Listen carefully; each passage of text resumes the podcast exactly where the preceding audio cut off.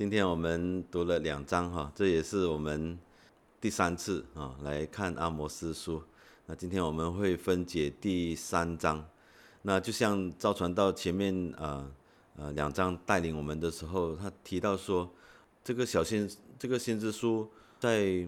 这个记载的这个方式上哦，其实有的时候我们感觉读的时候非常的形象化，我们好像可以看到那个画面一样。啊，其实呃我们知道神的话语透过先知。来向他的子民传讲的时候，啊，就是要他们听得懂，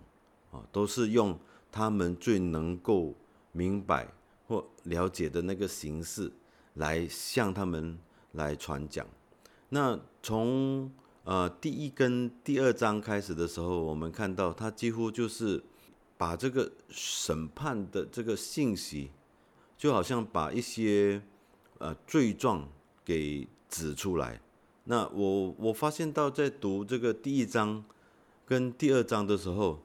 呃，一直有提到啊，以色列国临近或或者是它周围的这些这些国家，那比如说有提到大马士革，有提到腓力士、推罗、以东。我们仔细读的话，啊，我们在第一章里面，我们就看到就一一的举出这个。以色列的邻国，那就跟他们说啊，这个呃信息的这个传达都会有耶和华这样说啊，或者是啊重复的告诉他们说三番四次啊。那我们在读啊第一章、第二章的时候啊，就就读到啊有不停的啊反复的这样子的来来来传达这个神的这个信息。第一、第二章就好像啊，在宣告啊，耶和华神要审判啊这些外邦的这这这些的罪啊。那从第三章一直到第六章呢，就是一个针对北国、针对以色列国所说的这个这个信息哈。啊，我们我们回来看今天的这个第三章第一节。第三章的第一节这边就说到以色列人呐，你们全家啊，这边说到全家，全家是我从埃及地领上来的。这边啊，以色列人其实就包括了这个南北两国啊，他这个信息要传给啊全体的子民哈，那全家。啊，也可以让我们呃了解到说啊，好像就是向着这个十二个支派啊所说的啊，要向他们来说话。第二节呢，就让我们看到这个神要管教他拣选的百姓啊的原因哈啊，怎么会说到是神所特别拣选的这些人呢？因为第二节一开头他就说，在地上万族中。我只认识你们，啊，我只认识你们，所以这个只认识你们的话，我们就看到他接下来所要带出的信息，就好像就是在追讨啊，要要追讨你们的罪啊，这是先知在提醒他们的啊。那第二节的开头这一句话呢，地上万族中，我只认识你们。啊，也再一次让我们看到，啊，不是说神只认识他们，不认识其他啊列邦哈，啊，就是跟他们说，你就是我所拣选的，啊，你这是万国万民中啊拣选神拣选做自己子民的，这这就让我们想到哈，这个神拣选这个以色列人，比如说在出埃及记十九章那边就说到这个。他们是祭司的国度，是为圣洁的国民。神跟他所拣选的这些子民当中是有一个特殊的关系的，而这个特殊的关系，我们知道是经过啊神与他们立约这样子的一个关系啊，在神与他所拣选的这些子民。的这个特殊的关系里面，我们看到神拯救过他们，拯救他们脱离仇敌的手，啊，向他们启示神自己的心意，啊，那当然在他们的周围还有列国，列国的国民啊，都能够看到神所拣选的子民。就是神的那个心意，就是让他们在列国当中，啊，能够让人家看到神与人这些所拣选的人的的这个关系，呃，看到他们的献祭、他们的敬拜，啊，但是啊，我们知道以色列人是辜负了神的拣选的，啊，我们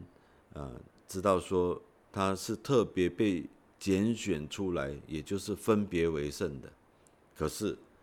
从这个历史里面，我们我们却看到，真的有分别为圣吗？他们有跟列邦列国有什么不一样吗？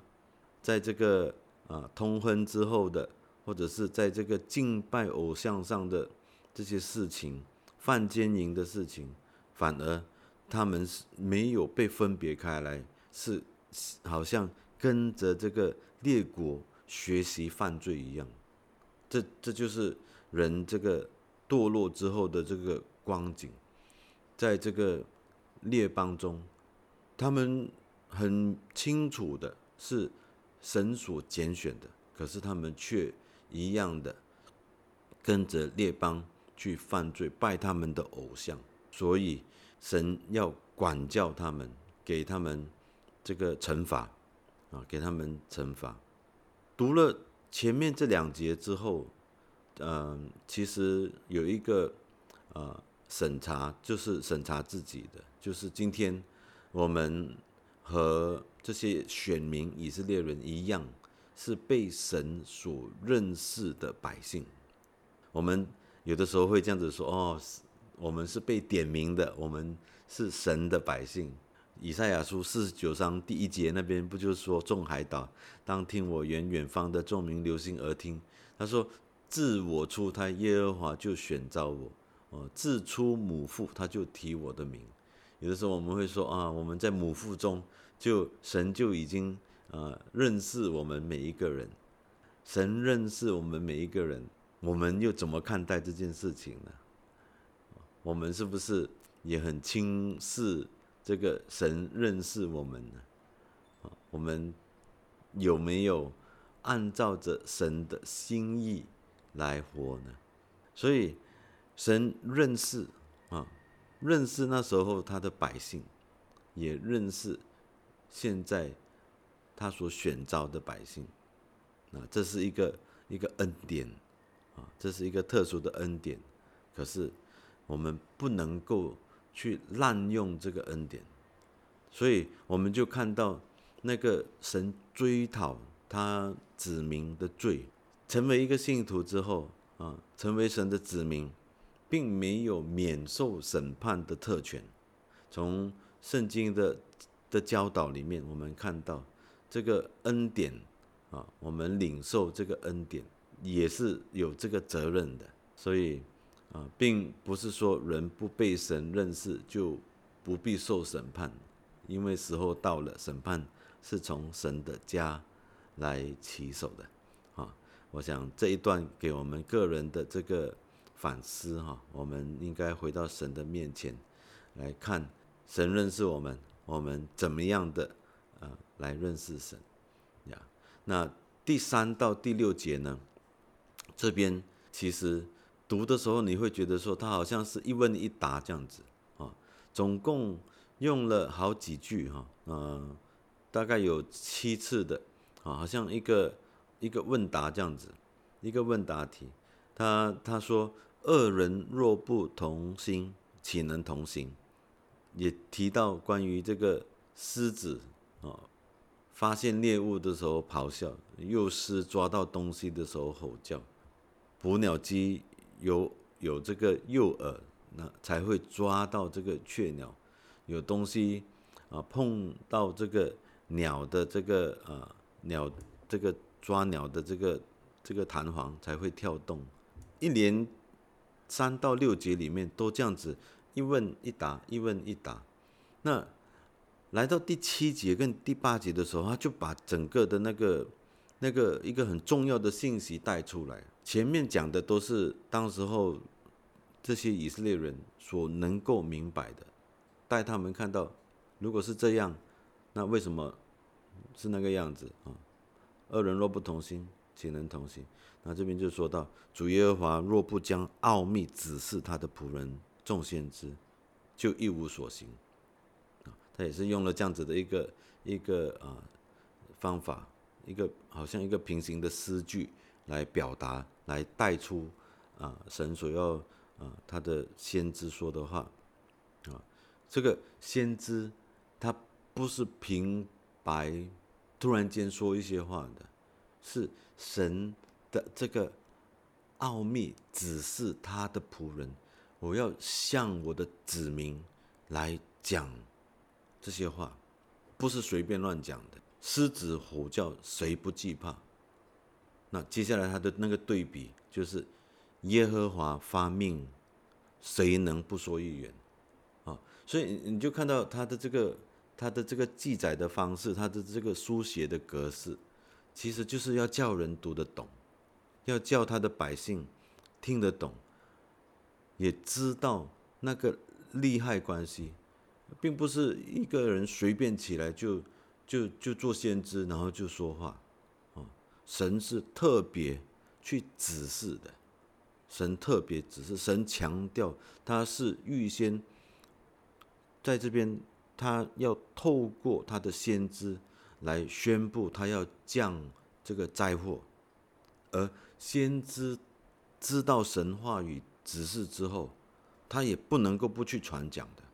从这一段的经文记载里面，第呃三到第八节里面，其实啊有一个重点，今天要带出来的，就是让我们看到神的怜悯和恩慈，总是先借着这个先知警告百姓，然后才降下他的这个惩罚。他就是。一直要他们他的子民回转，他的子民要回转，我们可以啊回到出埃及及呃出埃及之前那边来看哈，那神在降灾前也是通过摩西警告法老，在这个王国就是北国灭亡之前，神也是通过他的仆人众先知发出这个充分的预言和劝告。因此，百姓在这个管教面前，管教来临的时候，他是完全没有没有办法说：“哎，我不知道，我我埋怨神哦，为什么神这样子啊降罚于我们？你没有告诉我们，你没有提醒我们，或者你没有警告我们，我甚至说你没有教导我们啊。今天我们拿着神的话语啊，我们也知道神。”向我们的心意是什么？那我们又怎么样的来活在神的面前呢？第九节有一个很特别的东西哈。第九节的时候，呃，他好像在叫外邦的人、其他的人来看这个这个地方，就是要指出这个指明所犯的罪。啊其实人是这样子的啊，如果你指出他的这个呃所犯的罪的时候，其实他啊心里是啊非常的不舒服的啊。那在这边呢，他就针对着北国以色列首都撒玛利亚来指责他的败坏，而且他预言他会被惩罚。啊这边也就有提到这个这个啊雅士图，啊，那雅士图其实它是一个呃，它当然就是一个异教的国家了，它跟啊可以跟埃及并提，这一个代表异教的国家，可是他们却被召集到撒玛利亚周围的群山。啊，撒玛利亚刚才有提到哈，它就是以色列国的这个首都哈，是北国的首都。那召集他们来看什么？来看城中有何等大的扰乱与欺压的事。很特别的，他就是你你自己人民看不到的时候，他就召集这些外邦人来来看，看到，哦哟，选民啊，跟外邦人是一样的，全然败坏。我记得前两章的时候，赵传道也是有提到这一点哈，就是其实这个宣判的时候。都是罪人，外邦的罪恶，外邦列国的罪，本国的罪，以色列人的罪，都一样，全然败坏。这个，而且这个啊，拣被拣选出来的，他们的这个犯罪的程度，定也不会输给这些外邦人。啊，第十节就说他们不知道行正直的事，所以第十一节。所以主耶和华如此说：敌人必来围攻这地，使你的势力衰微，强掠你的家宅。这个就是一个结局了。就来到第十一节这边，就是告诉他们：你们就是要被管教。神管教的方法啊，我们读过好一些的这个啊先知书，我们知道神管教的方法。有的时候是借着仇敌，或者是借着这个啊旁边列国啊啊来管教，借着这些列国旁边的这些国家来来去阻挡啊这个骄傲的人，也可以借着他们来洁净啊这个扰乱和欺压，还有强暴。所以，我我们看到说，神本来的心意就是他所拣选的这些人，可以在这个列国中，让人看到，啊，看到神，可是他们反而却成了大家的笑柄。这种的情况，啊，现在，其实还是很相似啊。当新闻报道说，哎呀，有某某啊，这个。公司啊，有高层来亏空这个啊公款，盗用滥用公款，啊，大家读这样这样子的信息，就好像都很一般啊。可是当他提说这一个这一个盗用公款的人是一个基督徒的时候，哇，大家的眼光就亮起来了。哇，那个那个报道实在是。不得了了，哦，更何况如果今天一个新闻报道说某某教会的牧师犯了什么样什什么什么样什么样的罪，哇，那个那个那个眼光，那个整个社会的这个眼光在看这件事情上，你就知道，哇，呃，非常非常大的一件事情啊，那一般人。啊，犯罪哈，啊，这个作恶啊，不会令人太吃惊哈，嗯，所以要是基督徒做坏事的话，哇，可就是大新闻，有的时候啊，我在开车的时候，路上啊，看到，哎呀，有有一辆车很不守交通规则，哇，在那边这样子啊，换车道啊，或者是啊呃超车哦。非常的不守规则，然后突然间看到车后面有一个呃贴纸，哦，原来他是基督徒，你心里就会想，哎呦，这个基督徒怎么这样子开车？啊，有的时候真的是基督徒做坏事就是大新闻，因为连不认识耶稣基督的人啊，都会给基督徒一个很高的这个行为标准，认为他们不该犯那些罪。啊那今天神却叫这些外邦人来看，看这些子民，看他们怎么犯罪。那接下来呢，神就让他们看到他怎么样来惩罚这些悖逆的子民。三章十一节就说的嘛，神对他们的惩罚就是让敌人来围攻他们，把他们用不义的手段抢回来的财富都夺走。阿姆斯还说了这个预言，说啊，可能那时候还不确定敌人是谁，呃，可是现在我们知知道这整个历史的时候，我们就知道神就使用了亚述，啊，那因为阿姆斯说这个预言不到三十年之后，呃，以色列国的这个亡国历史哈，我们在列王记那边可以读到哈，就是撒玛利亚被亚述人围困了三年才被攻下来哈。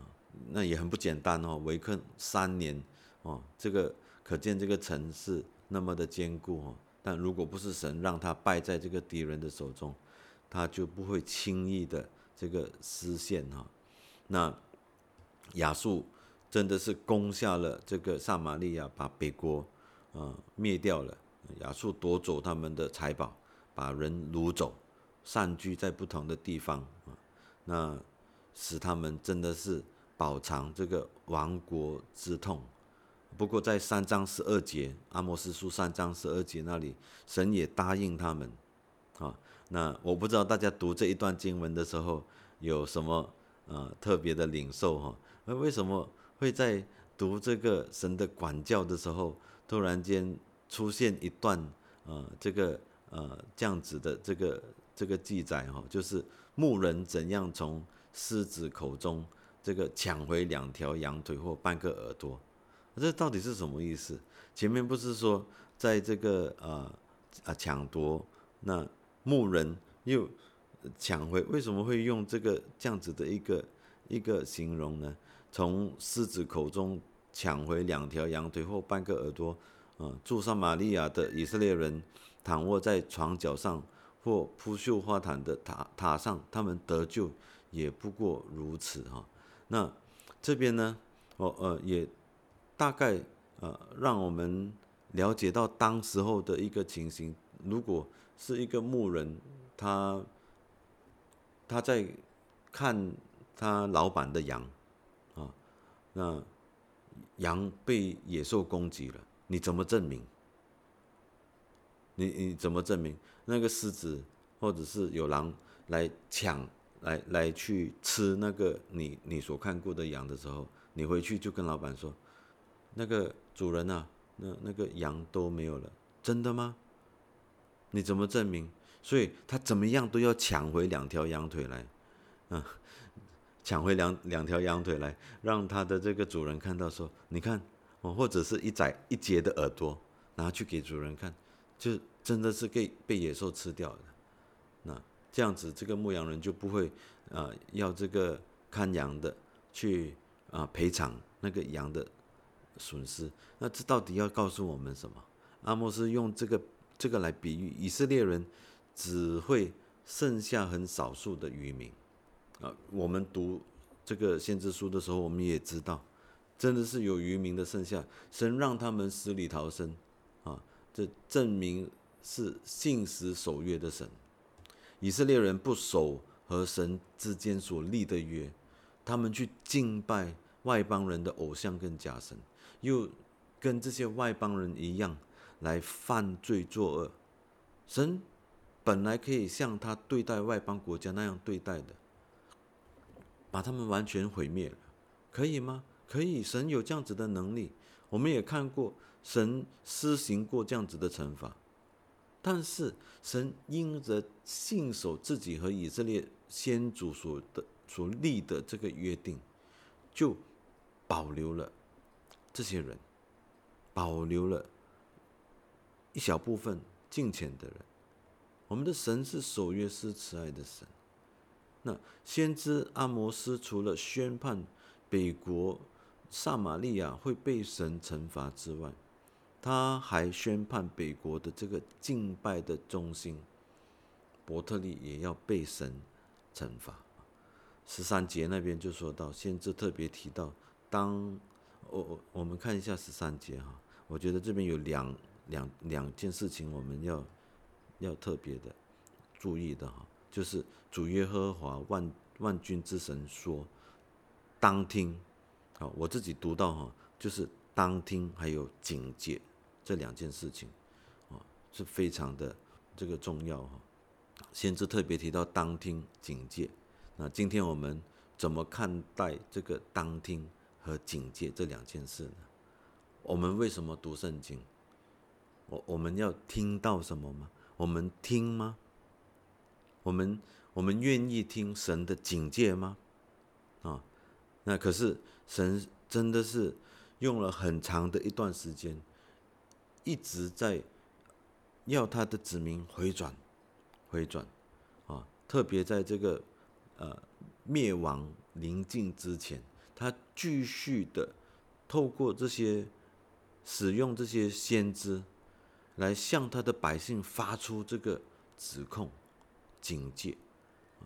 但是我们却看到很多的百姓是，啊，就是不听，所以是一个自取败坏。当神告诉你应该是这样行的时候，你却偏偏不这样行，这个是自取败坏。今天的我们。是不是也在自取败坏？我觉得神的话语是有的时候像针一样在刺我们，啊，提醒我们。这个这个接下来的这个形容啊，这个呃是指的非常的重的啊，就是第十四节，神就告诉他的他的百姓说：“我讨以色列罪的日子，也要讨伯特利祭坛的罪。”神要追讨以色列人在南北国分裂之后，啊，这个他们所犯的这个罪，这个拜偶像的罪，使这些国民不能够自拔的罪。神不但要追讨外邦人一样追讨以色列的不公不义，啊，十四节那边提到的这个伯特利。祭坛的罪，啊，第十四节特别提到这个伯特利祭坛的罪，啊，怎么样的能够回转？怎么样的能够完全的回到神的面前？今天如果以我们自己的经历的话，我们多人在信主的经历里面，我们要除去心中的这个偶像，就好像当时候，啊，在这个，啊。他们所犯的这个拜偶像的罪里面，耶罗罗伯安耶罗伯安不是在伯特利设立了这个金牛犊来代替神吗？啊，这个一定要除掉这个牛犊，才能够让百姓彻底回转。啊，伯特利我们知道伯特利是一个呃，这个雅各在逃难的时候与神相遇的地方，然后他还发誓说。他在枕头的地方，啊，要建立神的殿，就是那个相遇的地方啊，叫做这个伯特利。那这边却用这个伯特利来形容，啊，他们变成在这个地方来敬拜这个金牛犊。三章十四节还提到，他的这个祭坛的坛角啊，会被砍下来，啊，这个。坛角为什么会特别提这个坛角被砍下来？到底是什么意思？啊，这个以色列人他们的有一个条规哈，有一个规定哈，他他们可以抓住那个圣殿祭坛的坛角，而啊这个保住自己的性命哦，不被追讨，在这个生命危险的时候啊，可以受到这个保护，免被杀死。可是啊这一节。所说到的这个砍弹脚，却要被砍下来，啊，有一些解经家就就这样子来来解说啊，这比喻这个百姓在神的审判之下，没有任何的地方可以躲藏。神除了宣判拆毁伯特利的这个这个这个祭坛，哈，呃，已经变成是一个异教的祭坛了，啊，那同时也宣判拆毁。啊，这个有钱人住的这一些啊，这些刚才第十五节所形容的这些啊豪宅啊，以现在的话来说的话，他们冬天有避寒，夏天有避暑的这个这个别墅啊，甚至有形容到说用象牙来这个装饰的，哇，可以想象又高大又豪华。但是神的惩罚来的时候，这些房子都变成废墟了，都变成废墟了。所以今天在第三章这整章的这个当当然我们分段来看的时候，嗯，都能够来提醒我们，哦，要我们来来这个审查我们自己，啊，甚至是来反省啊。那最后的时候，我们所看到的，啊，就是我们所看重、所依靠、所追求的，啊，是什么？